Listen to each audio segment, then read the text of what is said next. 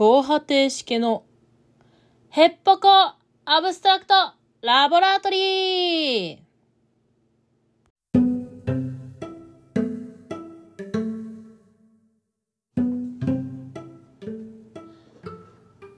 結局、アブストラクトゲームって何だろうと思っている私が、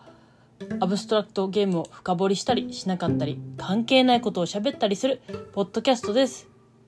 ゲームマ会場で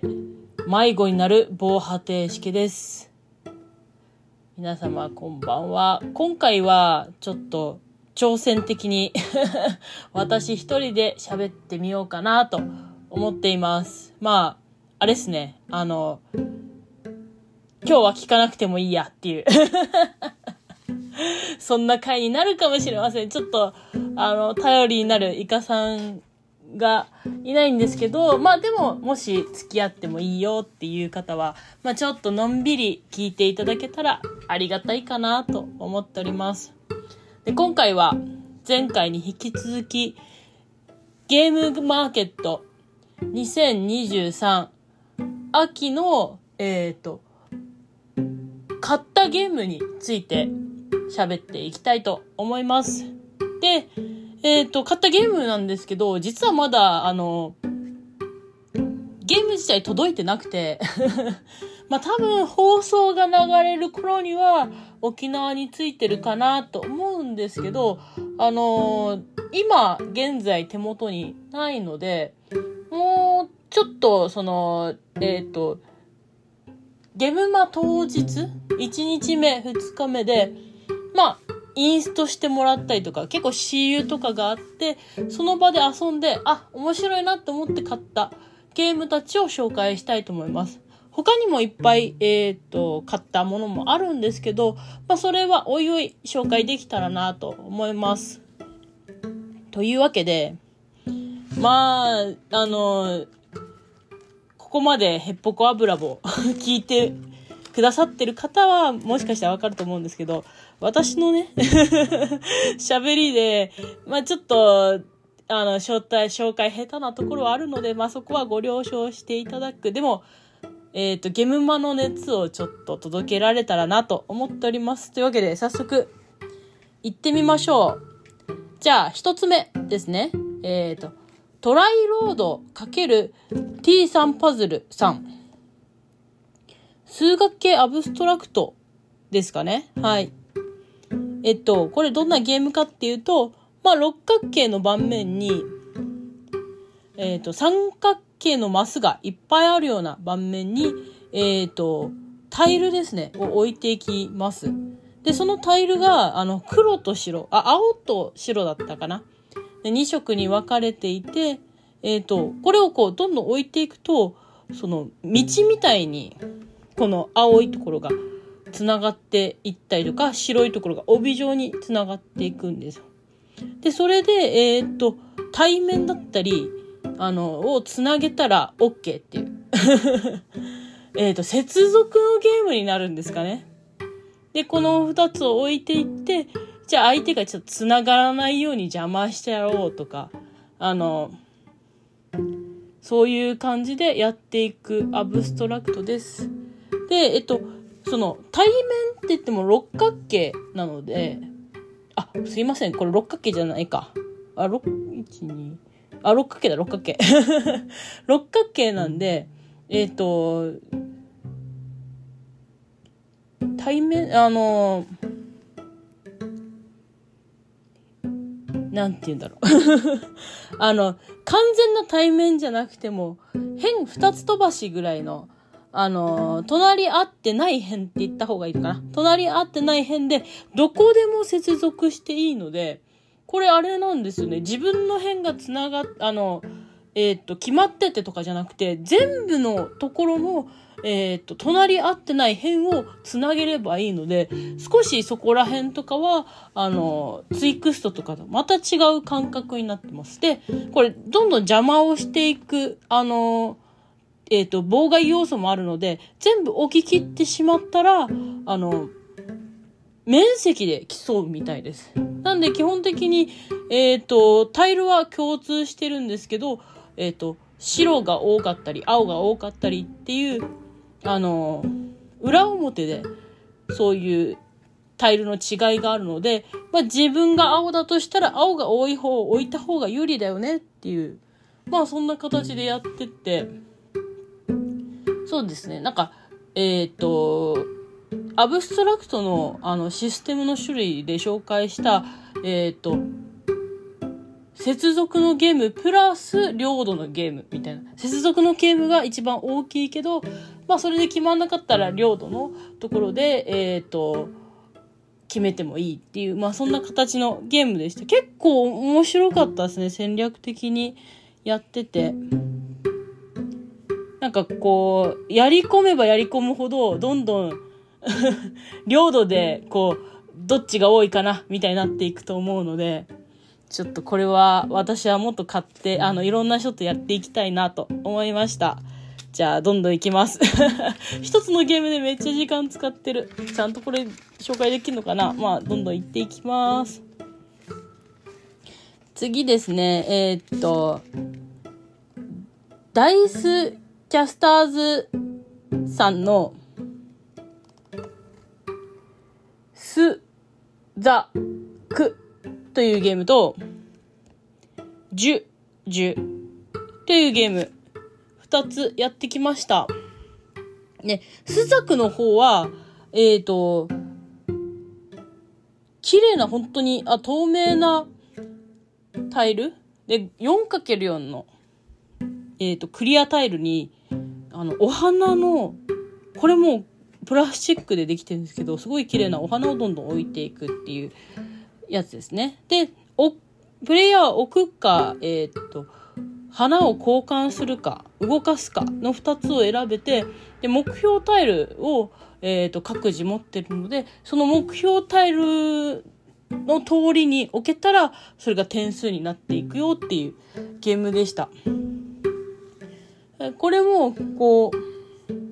まあ、まず見た目がすごいよろしくて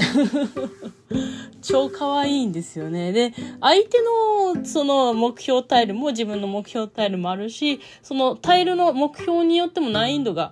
変わっていて、で、えっ、ー、と、すごく悩ましいゲームだなっていうのも思いました。で、もう一つ、ジュジュっていうゲームなんですけど、これは、えっ、ー、と、また 4×4 のクリアタイルになるんですけど、基本的に4色ぐらいのコマを配置していくだけなんですよ。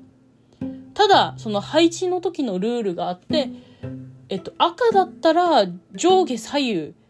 えー、どちらも置けないよとか、何かコマがあったら上下左右に、えっ、と、何かコマがあったら置けないよとか、青だったら斜めは置けないよとか、このコマの色によって、えっ、ー、と、配置のルールが決まってて、誰かが置けなくなったら負けっていう、なんかすごく単純で不思議なゲーム感になりそうっていう そういうゲームで、あ、すごい、コンポーネントも全体的に統一して作られてて、とても見応えもあるし、やり応えもあるんじゃないかなって思うゲームで、えっ、ー、と、これも面白そうって思って購入しました。ちょっと、えっ、ー、と、あの予算的な問題があって。あの、ジュジュの方を私は購入したんですけど、もうちょっとこれもやってみたいなと思いました。じゃあ、サクサクいきましょう。今日終わんなさそうだ。大丈夫かな？次、えー、ダイナゴン製作所のリトというゲームです。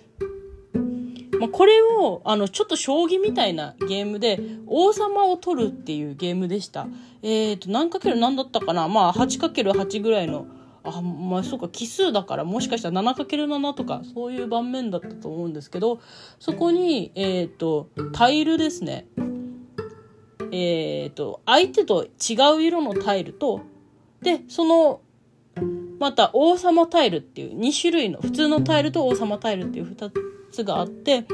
で、えっ、と、すべて同じ動きをするんですよね。そして相手も同じ動きをするんですけど、動かし方っていうのを、このゲーム上で作っていくっていう、そういうゲームでした。まあ、多分何言ってるかわからないと思うんですけど、自分の手番になったら2アクションできて、で、えっ、ー、と、一つは、タイルの動き方を作っていくってことができるみたいです。はい。こう、盤面の横に、この基本となる、えっ、ー、と、なんですか、コマの動かし方を表すタイルを置いていくんですよね。で、基本となるコマがあって、その横に縦横に動くか、もしくは斜めに動くかっていう2つのタイル選択して、え、ー、と、配置するんですけど、まあ自分がもっとまっすぐ動きたいよって言ったらまっすぐのあのタイルを置いていって、斜めにこう、ちょっとテクニカルに動きたいってなったらその斜めのやつを置いていくと。で、もう一つは、その、え、ー、と、盤面上のコマを動かす。まあ、コマといってもタイルなんですけど、タイルを動かしていくと。ただ、それは、えっ、ー、と、この動かしていいよっていう範囲内でしか動かせない。で、これ面白いことに、向きが全くこの共通なんですよね。なんで、相手が前に進みたいと思って、えー、置いたタイルっていうのは、自分にとっては後ろに 動くっていう、そういうゲームになっているので、なんか、こう、二人で、盤面を作ってゲームを作りながら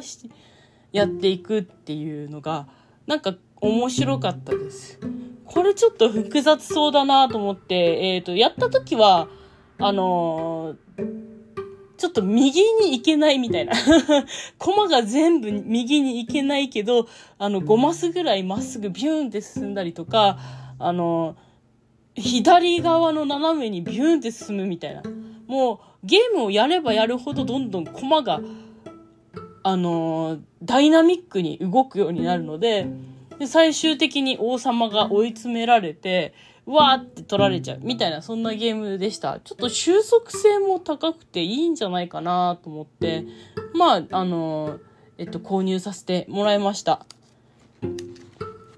じゃあ、どんどんいきますね。えー、今回紹介するゲームはまあ最後になるんですけど、エレメントクリエイターズさんで、リバースラインです。これどんなゲームかっていうと、あの、名前の通り、えっ、ー、と、リバーシ、オセロですね。と、もう一つが五目並べの要素を、えっ、ー、と、交えたゲームです。で、これ、コマが2種類。まあ、正確には3種類か。ありまして、えっ、ー、と、普通のゴ板みたいな形で、黒と白のコマがあって、で、もう一つ、えっ、ー、と、オセロのコマがあるんですよ。うん。で、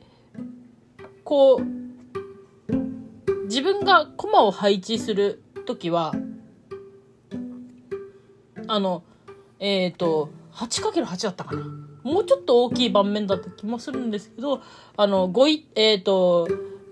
五目並べみたいに、この交点に、えっ、ー、と、石を置いていくんですけど、配置するときに、そのオセロ石か、その5石か、どっちかを選択して配置することができると。で、えっ、ー、と、これ挟んだ、あの、自分のコマ、黒、自分が黒プレイヤーだったら、黒と黒で挟んだ場合、えっ、ー、と、このコマが取られたり、もしくは、オセロコマだったら、裏返ったりっていうことをするんですね。なんで、挟まれたら自分の、あ、相手に挟まれたら自分の意思がなくなっちゃう。もしくは、えー、っと、裏返って相手の意思になっちゃうっていうことが起きるので、まあそこを考えながら、えー、五目並べをしようっていうゲームでした。で、これちょっと、あの、話伺ってて面白いのは、えっ、ー、と、オセロ石の方が相手の石になっちゃうので、まあ自分にとっては不利だっていうことだったんですけど、えっと、この相手の石、取られた相手の石は自分、あの、相手の、えっ、ー、と、リザーブというか、手元に戻るんじゃなくて、自分の持ち点みたいな、持ち駒みたいになるんですね。で、これが、えっ、と、5個だったかないくつか溜まったら、あの、それでも、えっ、と、自分の勝利になるっていう。あん、この、相手の有利になる盤面になるから、オセロ石を置かないでおこうみたいな。共有のオセロ石を置かないでおこうっていう風なプレイングをしていたら、相手に自分の碁石を取られすぎちゃって、それで勝利されるっていうこともあるので、えっ、ー、と、ここら辺悩みながらやってみてくださいみたいな。そんな感じの、あの、説明されて、ああ、なるほど、ちょっとこれやってみたいなと思って、えっ、ー、と、購入させてもらいました。ちょっと、事前のチェックで、あの、私はチェックしきれなかったんですけど、あ、これリバーシ、もう、リバーシ、リバースラインっていう見て、で、盤面もめちゃくちゃ 行ったらオセロっぽい感じだったんで、もうこれはちょっと買うしかないなと思って 当日買わしてもらいました。はい。というわけで、えっと、全部でいくつ紹介したんだっけ？あ、アジアの将棋2は紹介したっけな？もうこれ、あの、軍技、軍技じゃない、えっ、と、えっ、ー、と、コマチャンギっていう、あの、あれだったんですけど、これもめっちゃ面白かったですよ。そしてね、あの、これは、えっとね、もうごめんなさい。もう時間多分いっぱいいっぱいなんで、軽く説明させてもらうと、あの、ブースの人が面白かったですね。で、あの、ペットボトルキャップで作られた、あの、将棋だったんですけども、ちょっと、ゲーム自体もコンパクトで、それこそチャンギの、あの、ルールで、えー、と、面白かったんですけど、あの、やられてる方と一緒に、ちょっと10分ぐらいであれなんでやってみましょうみたいな感じでやったんですけど、あのー、一緒にやってくれて、アドバイスしてくれた方も、やりながらめっちゃ真剣になってて、なんか、あ、これはいい、これはいいって言いながら、なんか、すごい、コロゲーム好きなんだな、みたいなのが伝わってきたので、面白かったです。めちゃくちゃやられてるんだろうなと思いながら。はい。そんな感じで、もう結構撮ったので、でね、一回、まあちょっと違和感ある編集になってるかもしれないんですけど、あの、咳込んじゃって、うーん、ちょっと喉もやばいので、もうこれで終わっていこうと思います。はい。えっ、ー、と、この番組ではお便りを募集しています。えー、皆さんからのご意見ご感想をお待ちしてます。防波堤式の Twitter の DM か、ハッシュタグ、ヘッポコアブラボまでつぶやいてください。いただいたご意見ご感想は、このラジオで紹介させてもらいます。じゃあ、お届けしたのは防波堤式でした。また次回も聞いてください。アップアブー